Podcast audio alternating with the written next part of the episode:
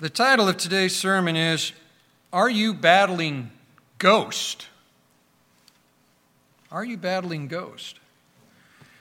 Do you at times find yourselves battling with ghost? Now, obviously, I hope you would understand this that I am not talking about those ghosts many people seem to believe in, those so called disembodied souls of the dead. No, that's not it. Those who follow God in Christ know from Scripture what? That ghosts of the dead do not exist. There's no such thing. Ecclesiastes 9 5, just to point out a few scriptures, Ecclesiastes 9 5 tells us that, that the living know that they will die, but the dead know nothing, and they have no more reward, for the memory of them is forgotten. Also, Psalm 146, verse 4. Psalm 146, verse 4 tells us that when one dies, his spirit departs, he returns to his earth, in that very day his plans perish. The dead know nothing. They, we've always followed what Scripture says it's asleep. Death is like a sleep. Human beings do not have immortal souls. The souls of the dead don't meander anywhere on, under, or above the earth. And what people may see, if anything, are likely spirit beings, likely demons, uh, but they are not ghosts of the dead. Now, that aside, the kind of ghost I'm talking about battling is a different kind of ghost. You might already kind of have a sense of where I'm going with this. These are kind of ghosts that linger around in our thoughts, they meander in our hearts and minds, and sometimes they are figments of our imagination. The American Heritage Dictionary comes close to defining the kind of ghost I'm referring to here. This kind of ghost is a returning or haunting memory or image a recurring or haunting memory or image. This ghost, these haunting memories, we might add, may be real, they may be even imagined. But in any case, these sort of ghosts, these old memories and thoughts, can cause us needless anguish. They can cause us to have great doubts and fears and worries. They can disrupt our hopes, and they can often even ruin our efforts to reject temptation, to get rid of sin. Now, these fusty, fusty, old, rotten things in our hearts and minds, because they're not pleasant to keep. These old memories, thoughts, and feelings can go by various names. Sometimes we might call them regrets. We might call them grudges, bitterness. They can include wrong assumptions we've made, maybe wrong assumptions we've received. They can be false accusations. They can include lies that keep echoing in our minds. They can be made up of doubts and fears that are really what all those what ifs that frighten us occur in our minds, those what ifs, along with the what will we do's. These can all be some of those ghosts that plague us and bother us from times. They haunt us, perhaps, but really they shouldn't. They should not. In fact, those old thoughts and ways of thinking, they need to stay buried. They need to stay buried, for they belong to the old man. It's an old man way of thinking, old man referring to Paul's definition, our old way of thinking, as opposed to the new man, Christ in us. They belong to the old man which we bury at baptism and which should stay buried, while God, through his Holy Spirit, helps us to put on the new man, which is Jesus Christ. Now, Paul explains this ongoing process, it's process of conversion, of becoming more like Jesus Christ. Let's turn to Ephesians 4, verse 17 through 24. Again, I'm just putting down the foundation, the introductory material here. Ephesians 4 17 through 24. Paul explains that we are to be thinking and living, being a different way than before through Christ. Ephesians 4, verse 17 This I say, therefore, and testify in the Lord, that you should no longer walk as the rest of the Gentiles walk in the futility of the mind, the way we think, having their understanding darkened, being alienated from the life of God because of the ignorance that is in them, because of the blindness of their heart, who, being past feeling, have given themselves over to lewdness, to work all uncleanness and greediness. But you have not so learned Christ, if indeed you have heard him and have been taught by him, as the truth is in Jesus. That you put off then, concerning your former conduct, the old man which grows corrupt according to deceitful lust, and be renewed in the spirit of your mind, and that you put on the new man, which was created according to God in true righteousness and holiness true righteousness and holiness. And so, we need to battle the ghosts of our old man way of thinking. Those, that old man way of thinking that can linger and meander around in our hearts and minds and keep us miserable and not in the best state of mind. We need then to identify what our wrong thoughts, what our wrong ways of thinking are. We need to identify them so we can repent of them and conquer them and overcome them so that so they can be then through repentance and faith in Christ's sacrifice for our sins buried and no longer a plague to us. And so today we'll identify by scripture some ghosts of our wrong old man way of thinking. So no, I'm not talking about the Halloween spooks I'm not talking about the ghost of a Christmas carol somewhere. I'm talking about ghosts that do plague us, those old memories and thoughts. And by identifying those wrong and troublesome ways of thinking, we can then more effectively put on the mind of the new man, Jesus Christ. And so the title of today's sermon is Are You Battling Ghost? Are You Battling Ghost? Now, our minds can sometimes, rather spontaneously, it seems, generate problems. We can come up with sudden suspicions. We could be moved to accusations and conflicts, both real and imaginary. That's what our mind can do to us sometimes. Suddenly, we can be angry about things, and we can be frightened, we can be terribly worried, but maybe for no good reason. Now, why is that so?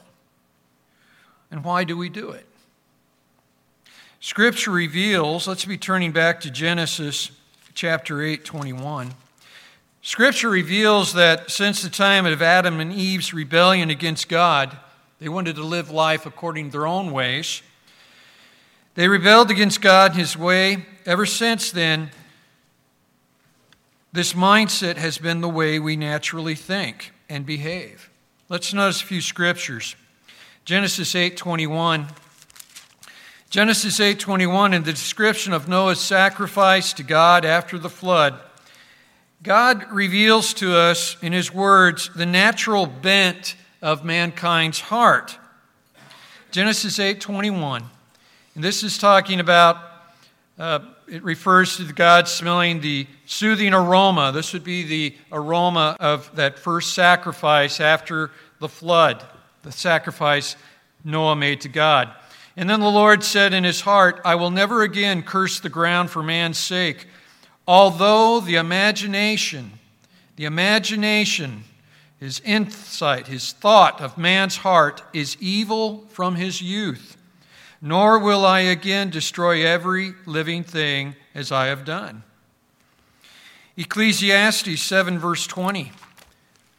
We're talking about why do we think this way? Why does that seem to be our natural proclivity? Ecclesiastes 7, verse 20.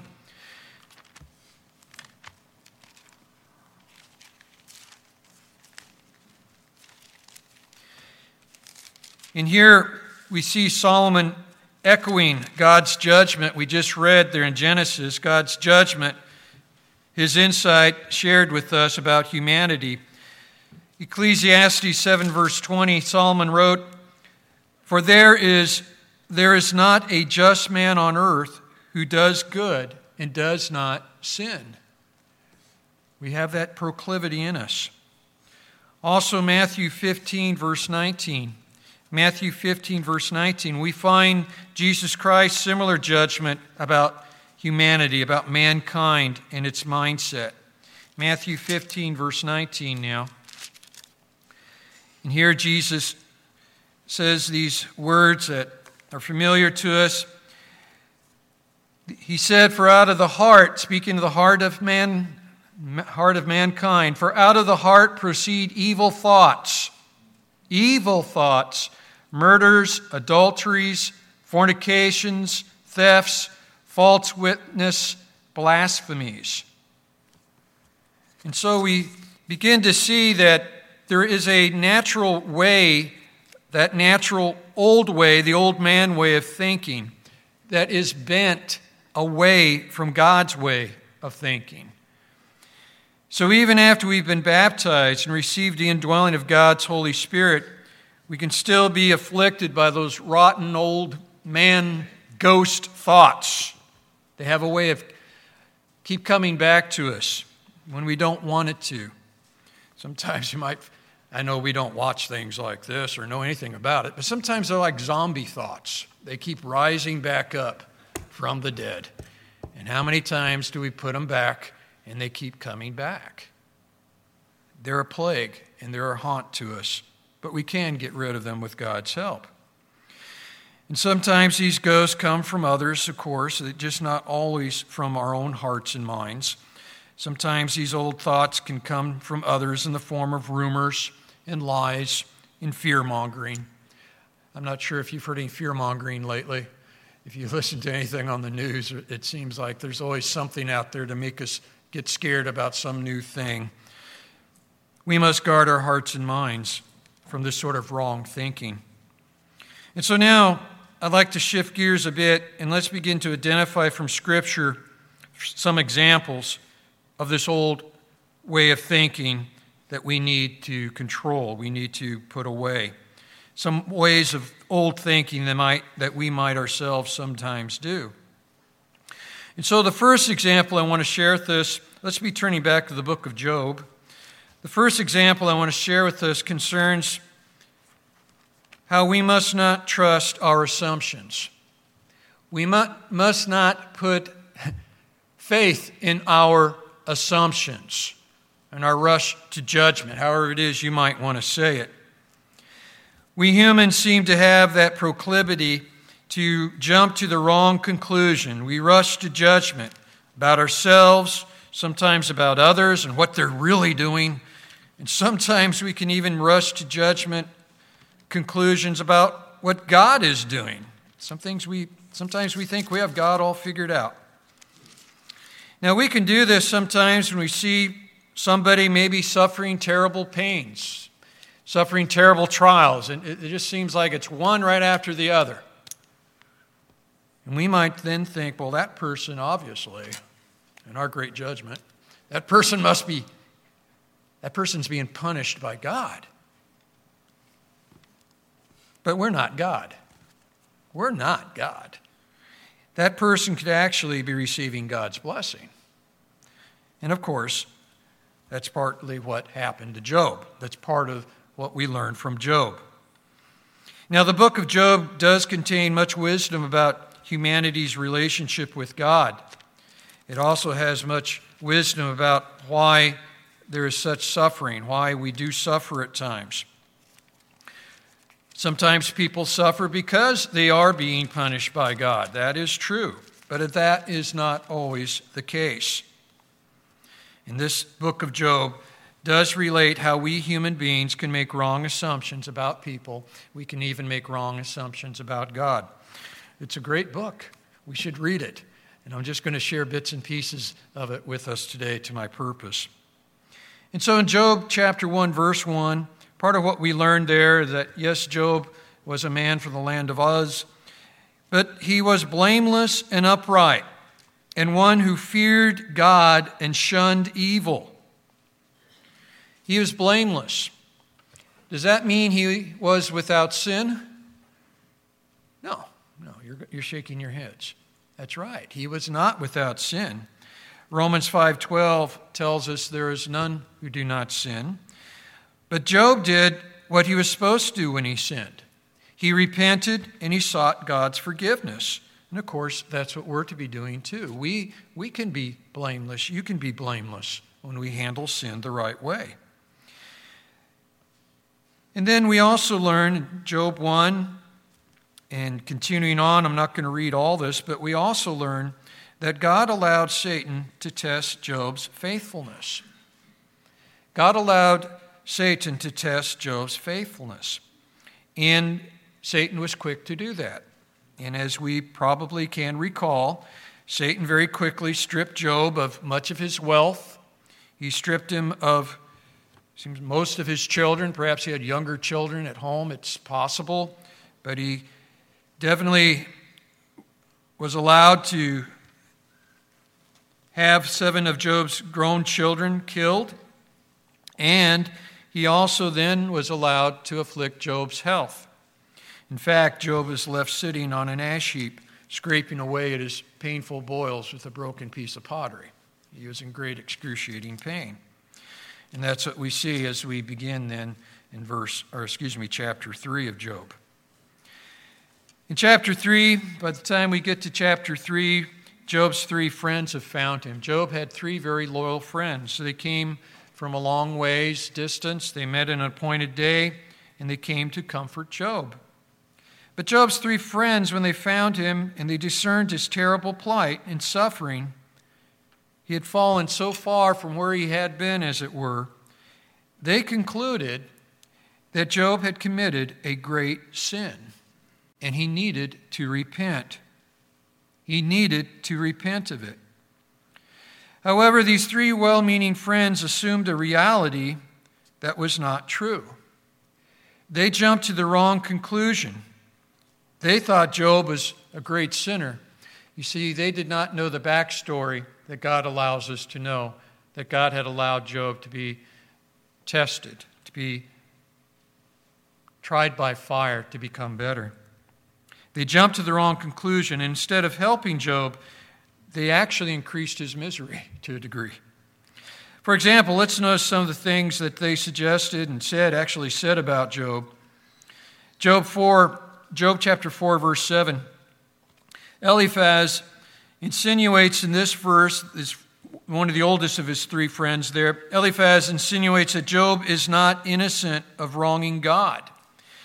He says there in chapter 4, verse 7 Remember now, whoever being whoever perished being innocent, or where were the upright ever cut off? So, Job, you, you're suffering so much, you could not be innocent. You cannot be upright. Of course, question that comes up for those of us who know our scriptures, and Genesis especially, perhaps Eliphaz didn't know, or perhaps he didn't remember, that Cain murdered, murdered righteous Abel. Abel was an innocent, righteous man. In Job 8, verse 6, Job 8, verse 6, a second friend, the second friend named Bildad, he also assumes that Job has committed a great sin. In Job 8, verse 6, he tells Job, If you were pure and upright, surely now he, surely now God would awake for you and prosper your rightful dwelling place. Again, he says, Job, you've committed a great sin. And let's talk about what the third friend, Zophar, said. Job 11, verse 6. And again, they say much in this book. We're just picking out a few verses to highlight their approach, their thoughts, their opinions, their conclusions about Job. Job 11, verse 6 as he breaks down, uh, as we go further down, I'm looking for the last two sentences, two lines, but I'll go ahead and read the whole verse. Zophar says, Oh, that God would show you the secrets of wisdom, for they would double your prudence. And then he concludes this passage. He says, Know therefore that God exacts from you less than your iniquity, less than your sin deserves. In essence, Zophar, again, he means well. But he bluntly tells Job that God is actually letting you off easy. You deserve worse than what you're getting. Again, God does punish the wicked. Scripture note, reveals that. We understand that. But that was not Job's situation. The wisdom they have makes sense, but it doesn't really apply to Job in this case because we have the backstory. We have the backstory. None of Job's three friends knew that God had called Job blameless. They jumped to the wrong conclusions about why he was suffering, and they became insistent that Job was simply being stubbornly unrepentant. When I read this, I always get nervous about the lesson because I pray that I would never make that mistake. That's something we should pray we would never do. Now, in turn, in response to their accusations, Job argued that he was blameless. He had not committed a great sin, as they were assuming he had. And then in his own defense, he itemizes many of his good and righteous works. And and if you, we're not going to read it because it's a long list, but in Job chapter 31, Job analyzes, he examines his life as we should. He examines, what have I done? He talks about, well, if I have walked with falsehood, verse 5 of chapter 31, if I have walked with falsehood, or if my foot has hastened to deceit, then let me be weighed on honest scales that God may know my integrity. If my step has turned from the way, verse 7, or my heart walked after my eyes, or if any spotted here's my hands, then let me sow and another eat. Yes, let my harvest be rooted out. Of course, as Job is making those protests of his good works and his righteousness, his friends are thinking, okay, now you're just being self righteous. Now you're just being self righteous. Again, that's their conclusion. But they're wrong. Job was not self righteous. He was listing and arguing that he had not committed sin. He did not understand what had happened to his relationship with God. Something seems broken. And so, in Job chapter 31, verse 35, while we're there, Job chapter 31, verse 35, Job is by the way, this trial is not for a day or two. When you read, it says it, it appears that he had been suffering going through this for several months. This is not a quickie trial by any means. Job 31, verse 35, Job cries out for the opportunity to justify himself before God. In essence, Job wants, a, wants to have his day in court with God. He wants to argue with God that God, you've you're prosecuting me. You're treating me wrong. And he says, verse 35, Oh, that I had one to hear me. Here's my mark, meaning his signature. This is, this is his testimony. Oh, that the Almighty would answer me, that my prosecutor had written a book. Another word for prosecutor, my margin the Bible suggests, is accuser. He feels that God is wrongly accusing him, that God is somehow, in Job's mind, God is making a mistake. Job wants his day in court with God, as it were, but Job also wasn't aware of the backstory. he also wasn't aware of God's greater purpose for his trial, no more than did his friends. And here we find the evidence, and there's more that we could pull out, but and we, we did this a couple years ago as a Bible study. But here we find evidence that Job also has made an assumption about God, and he's made a wrong assumption about God. Job believes that God has made a mistake with him. And Job even went so far as to justify himself instead of God. He unwisely accuses God of being unjust. That's something God cannot be. God can never be unjust.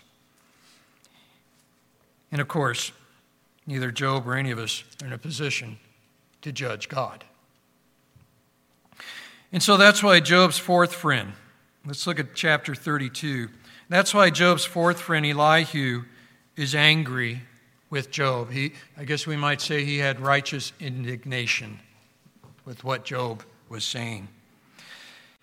Job chapter 1, uh, excuse me, Job 32, verse 1. And so these three, friend, three men, his three friends, ceased answering Job because he was righteous in his own eyes. That's their evaluation of Job, that he was righteous in his own eyes. The three friends concluded that he was self righteous. Verse 2 And then the wrath of Elihu, the son of Barachel, the Buzite of the family of Ram, was aroused against Job. His wrath was aroused because he justified himself rather than God. That is Job's true problem at that point. Job's sin, as Elihu correctly identifies, is that Job came to want to justify himself, say he was right instead of God being right. Now, God later appears. Sometimes we should be careful what we pray for.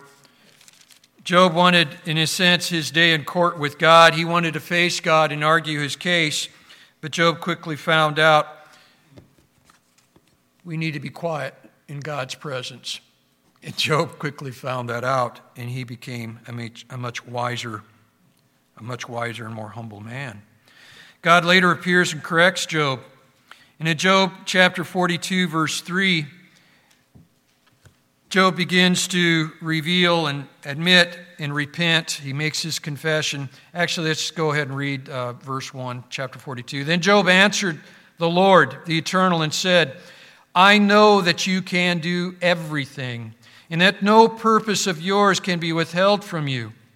Verse 3 You asked, Who is this who hides counsel without knowledge? Job admits it was him himself. He says, Therefore I have uttered what I did not understand, things too wonderful for me, which I did not know. Listen, please, and let me speak. You said, I will question you, and you shall answer me. And here's Job's answer, verse 5 I have heard of you by the hearing of the ear, but now my eye sees you. Therefore, I abhor myself and repent in dust and ashes.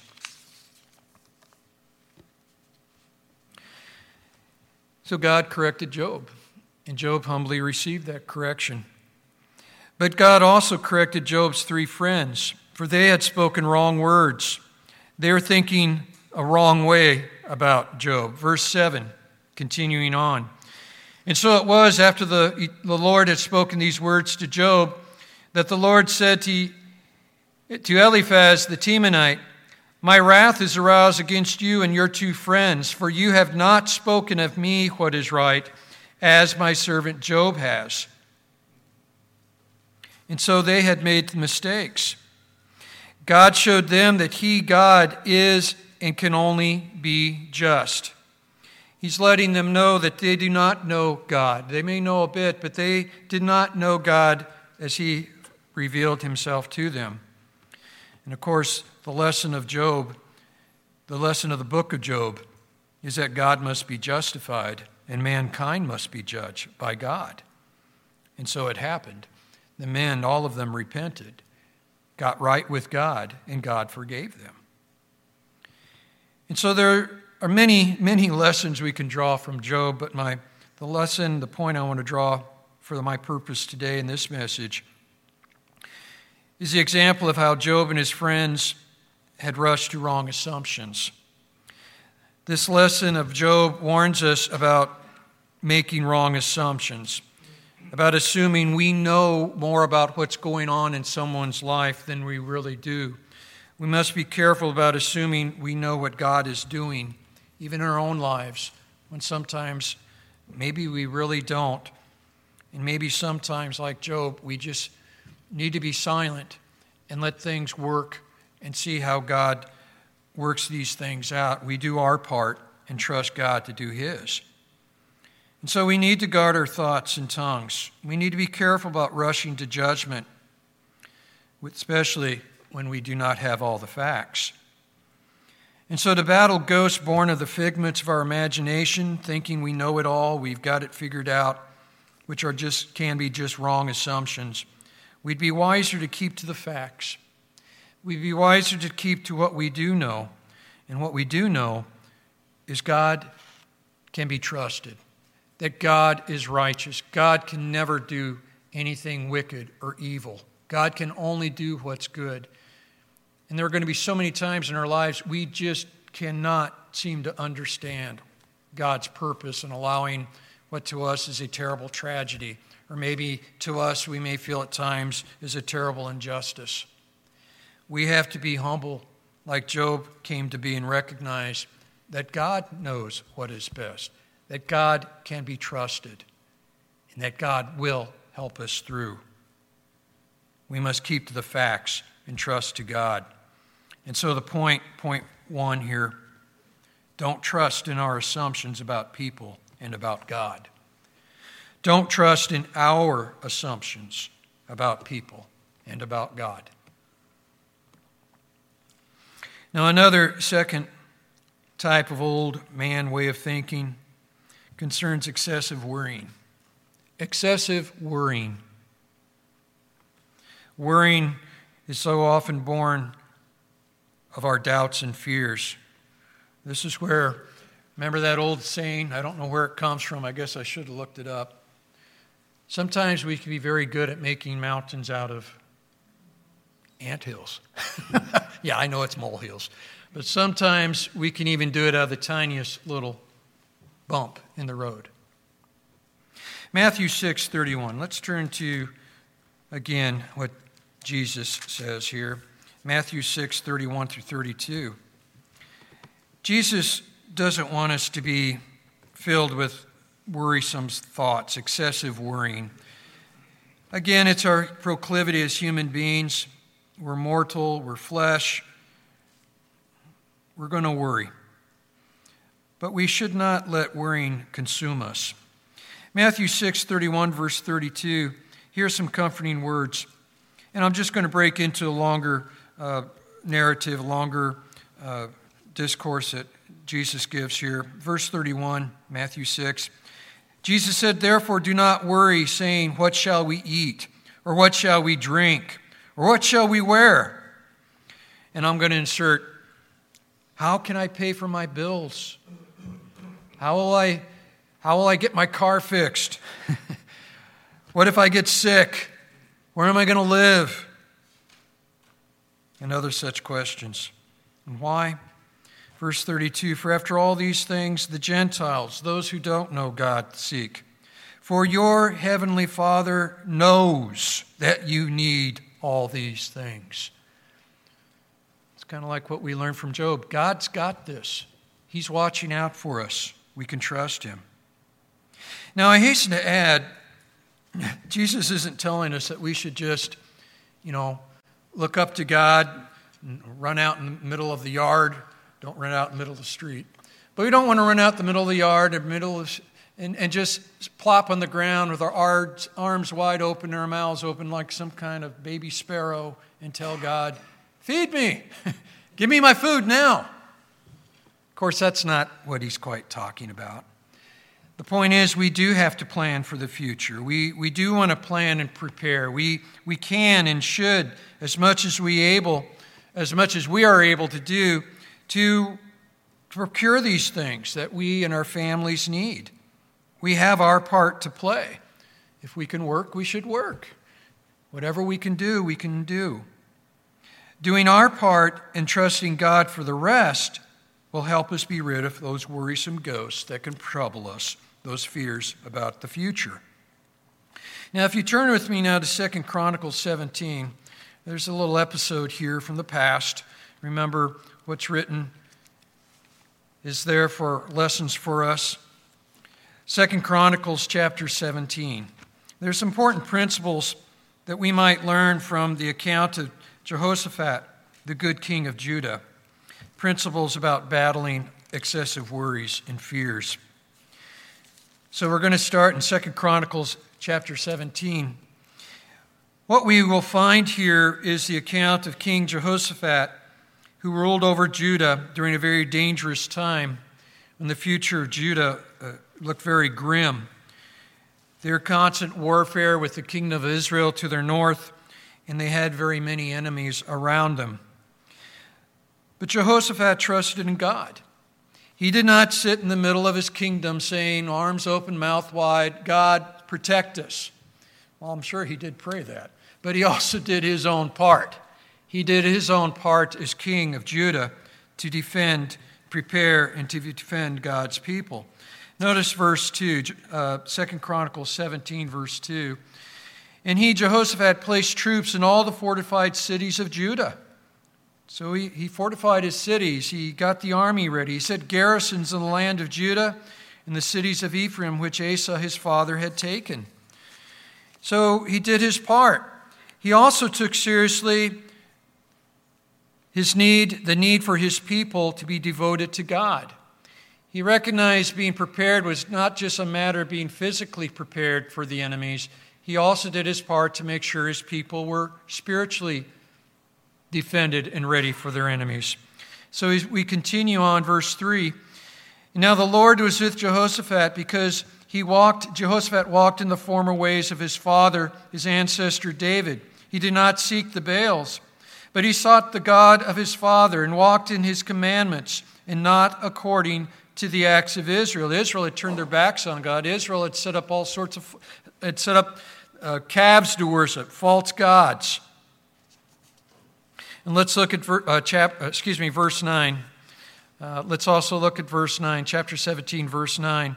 He set up, he sent out the, the priests, he sent out the Levites to go out and teach the people God's law. He didn't make the people come to him, come to the priest. He had the priests go out to them. Verse 9 So they taught in Judah and had the book of the law of the Lord with them. They went throughout all the cities of Judah and taught the people. So again, Jehoshaphat did what he could to, to prepare for the future, both physically defend the cities and spiritually for his people. Let's look at Second Chronicles 20 now. Second Chronicles 20. Now, because Jehoshaphat had prepared his kingdom's defenses and he had done all that he was able to do to teach his people to trust and obey God, when the enemies around him, Ammon and Moab and Edom, they suddenly they launched, uh, they launched a surprise attack. They were not expecting it. They launched a surprise attack, and it happened so quickly, Jehoshaphat did not have time to call in re- reinforcements from other places, other corners of the kingdom of Judah. And they had great fear. But what did they do? Despite all the preparations, something unexpected happened, something too big for them to handle alone. They turned to God. Second Chronicles 20, verse 3. And Jehoshaphat feared and set himself to seek the Lord. And he proclaimed a fast throughout all Judah. All people, all of them turned to God. Verse 4 So Judah gathered together to ask help from the Lord.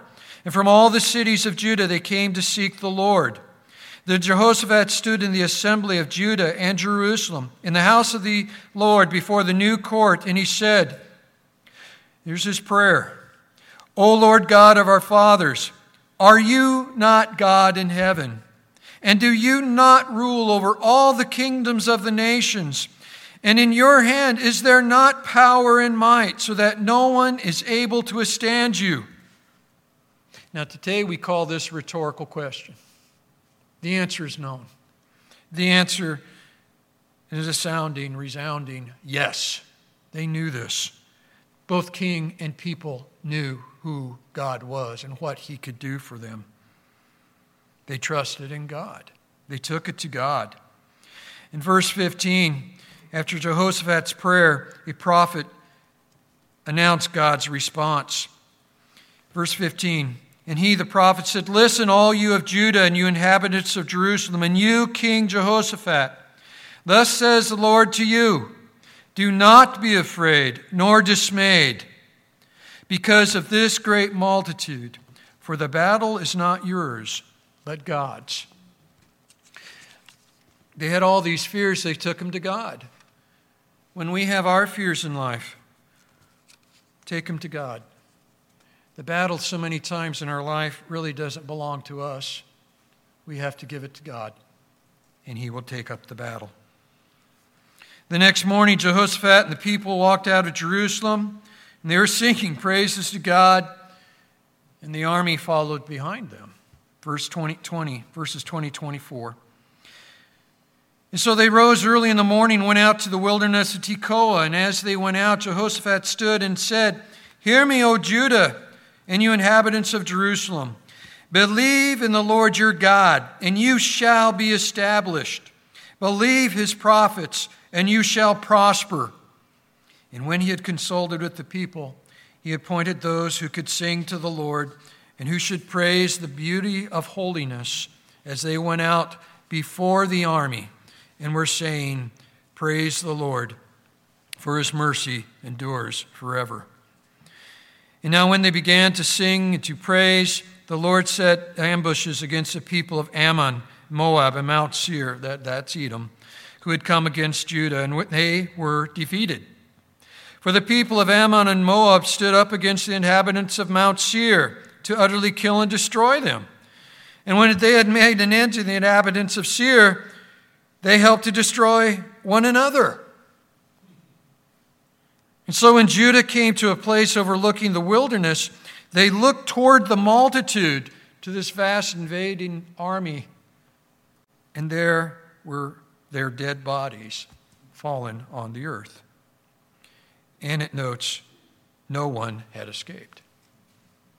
They tore each other apart, they destroyed each other.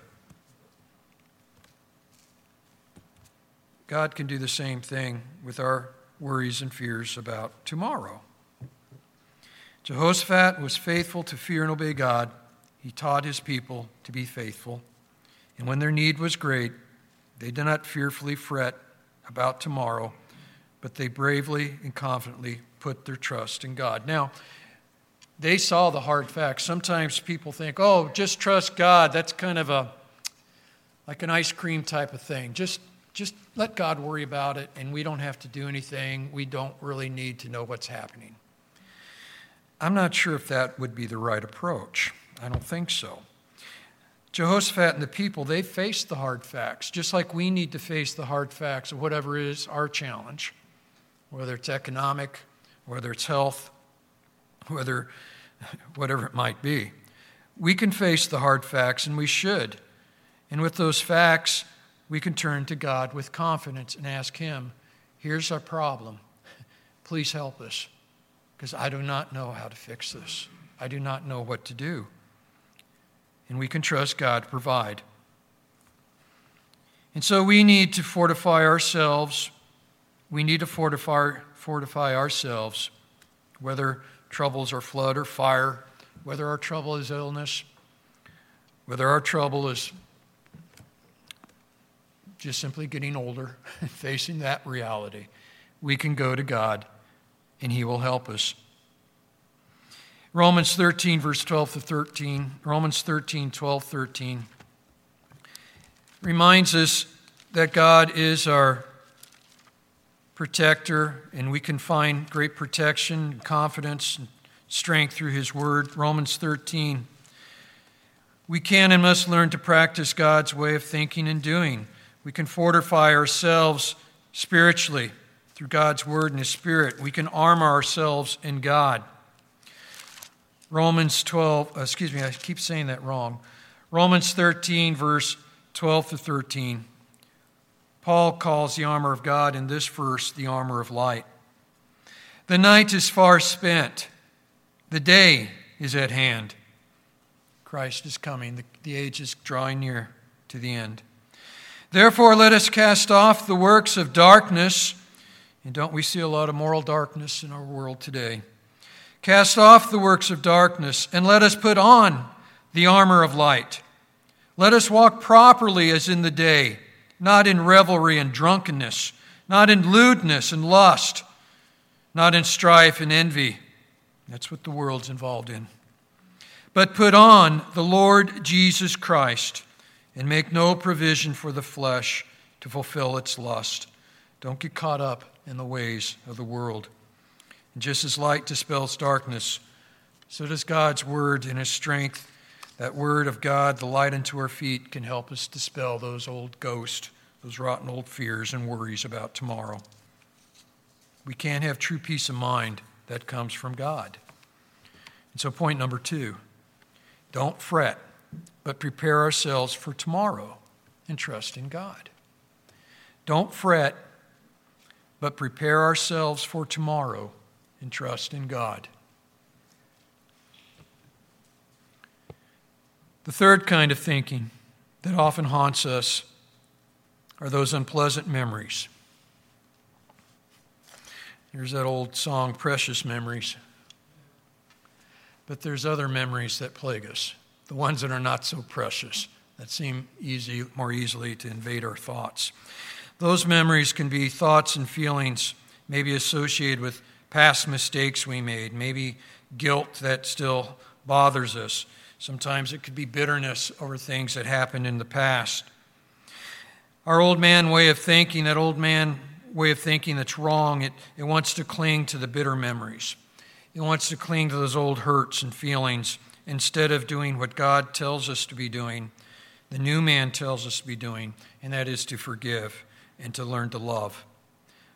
We want to hold on to the bitterness, but when we hold on to the bitterness, we are actually hurting ourselves most. Let's look at what Jesus said. Again, Matthew chapter 6. Matthew 6 14. And I hope we remember this part of Matthew 6. This occurs right after Jesus in, in the Gospel of Matthew. Jesus has just taught the disciples how to pray. He asked and he answered. And then he says, verse 14, Matthew 6 14, Jesus said, uh, You know, we're to forgive men, uh, we're to forgive people who sin against us, forgive people's trespasses against us. He says, For if you forgive men their trespasses, your heavenly Father will also forgive you, us. But if you do not forgive men their trespasses, neither will your Father forgive your trespasses. Now, these are very serious words. These are words that should make us tremble, at least in our hearts, about the meaning of those words. If we do not let go of our hate, if we do not learn to forgive,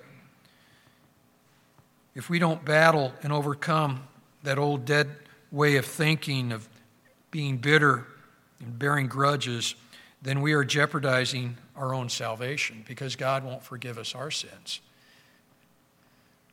They're very definite cause and effect here. And so that's why I say when we don't forgive others, we think we're, we're being righteous by not forgiving them. I'll teach them. I'm not going to I'm not going to forgive them. Well, we're hurting ourselves most. We got to let go of that hate. We got to let go of the bitterness and then allow God to help us learn to love and to forgive it. We can learn from an example back in Genesis 27.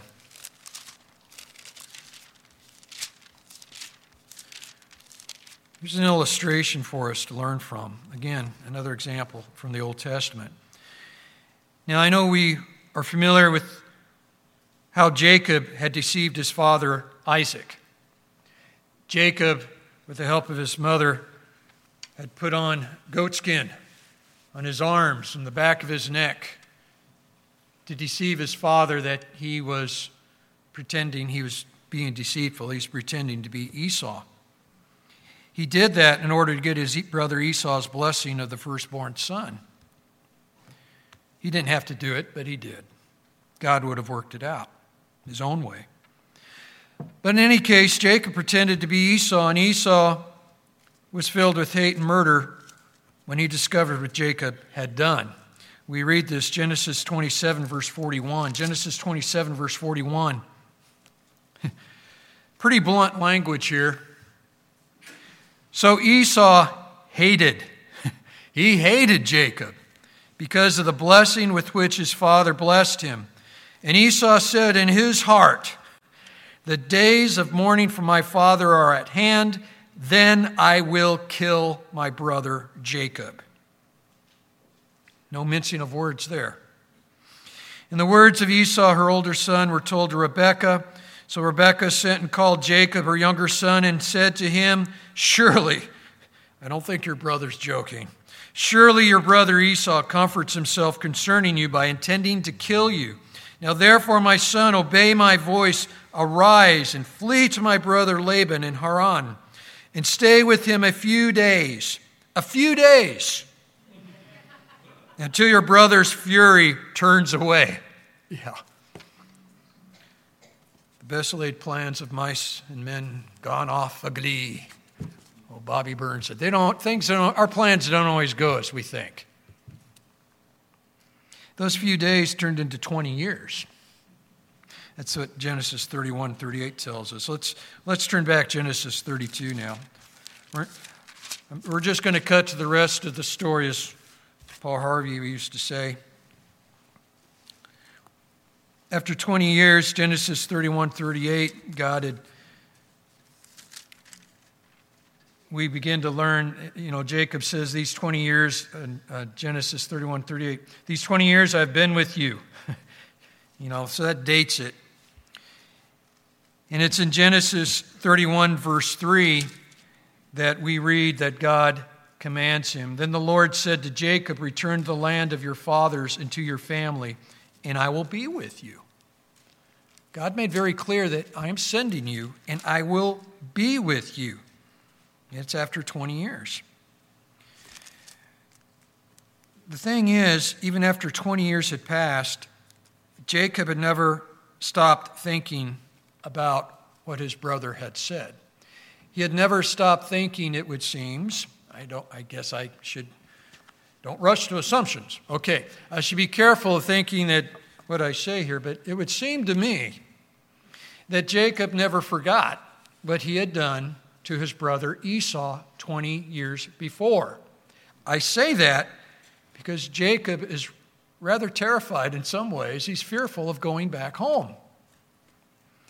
He still remembered, and he greatly feared his brother's wrath and intent to kill him. He still was haunted by old memories, old guilt, old things he had done. Genesis 32. We read how Jacob is getting going back home to the family. And as he draws near to the land, he sent messengers ahead to Esau. He was trying to calm, to get, make things, make, test how things were between him and Esau. The messengers returned that he'd sent ahead of him to Esau, and the news was not really good. Genesis 32, 6 through 8. And then the messengers returned to Jacob, saying, We came to your brother Esau and he is also coming to meet you. And 400 men are with him.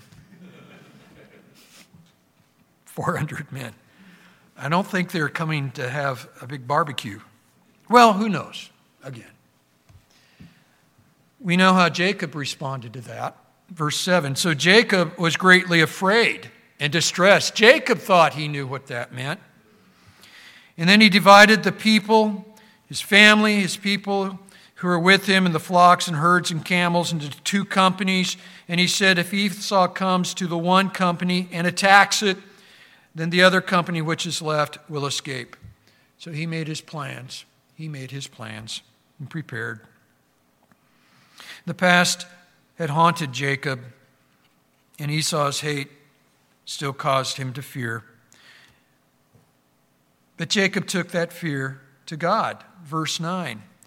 And then Jacob said, here's his prayer. He said, "O God, the father of Abraham, the, my, the, O God of my father Abraham and God of my father Isaac, the Lord who said to me, Return to your country and to your family, and I will deal well with you. I am not worthy of the least of all the mercies and of all the truth which you have shown your servant. It sounds like Jacob had learned a few things during those 20 years. Truth, he says. For I crossed over this Jordan with my staff, just this piece of, piece of wood, and now I've re- I have become two companies, great people. Deliver me, I pray, from the hand of my brother, from the hand of Esau, for I fear him. Look at this wonderful confession. I fear him, lest he come and attack me and the mother with the children. And so Jacob didn't ignore the facts, he accepted the hard facts. His fear of vengeance, his brother's vengeance was real. And that's the reason he also sent out a series of different droves of cattle and goats, sheep, camels, cattle, donkeys ahead of him as a present. No doubt his intent was to soften any anger Esau might have been. We might say it was his effort to make peace, was his effort to find reconciliation with his brother. Now, the next morning, Genesis 33, next chapter. The next morning, Jacob and Esau have that reunion, a reunion after 20 years. Genesis 33, verse 1. Now Jacob lifted his eyes and looked, and there Esau was coming, and with him were 400 men. And so, yes, he divided the children among Leah, Rachel, and the two maidservants. He put the maidservants and their children in front, Leah and her children behind, and Rachel and Joseph last. And then he crossed over before them, and he bowed himself to the ground seven times. He would have put his head to the ground seven times until he came near to his brother. But Esau ran to meet him and embraced him and fell on his neck and kissed him, and they wept. It's kind of something to think about. Whatever hate Esau might have had, it seems to have been let go by the time of that reunion. And all those fears Jacob had so long dread, things that would, what might happen, the what ifs, they never happened. All that dread he had experienced, all those sleepless nights, it never happened. All those things that had haunted him never happened. Now, it's quite possible the gifts and his humility did soften Esau's anger. Yet Jacob surely knew that it was God. It was God that had answered his prayer. It was God that had made Esau's heart soften so that they might have their own form of reconciliation here. They did meet in peace, they did not meet in bloodshed and murder. What might we learn from Jacob and Esau's example to help us battle those old lingering ghosts from our past, those old wrong ways of thinking, old guilt, old bitterness, old hate? The fact is, we need to think like God thinks. Isaiah 55, verse 6 through 9. Isaiah 55, 6 through 9.